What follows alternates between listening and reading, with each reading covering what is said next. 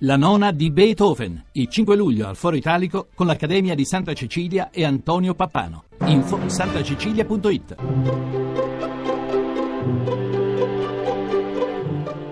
Il pensiero del giorno.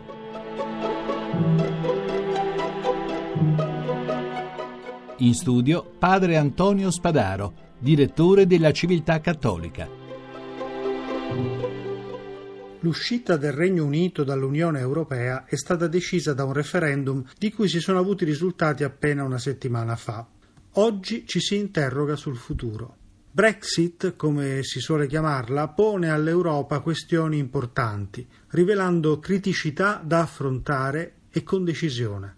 Papa Francesco ha parlato di un'area di divisione in Europa, davanti alla quale occorre trovare soluzioni che siano percorribili. Serve, ha proseguito, che l'Unione Europea ritrovi la forza che ha avuto nelle sue radici, che faccia un passo di creatività, perfino pensare un'altra forma di unione, ma anche usato un'altra parola, fecondità.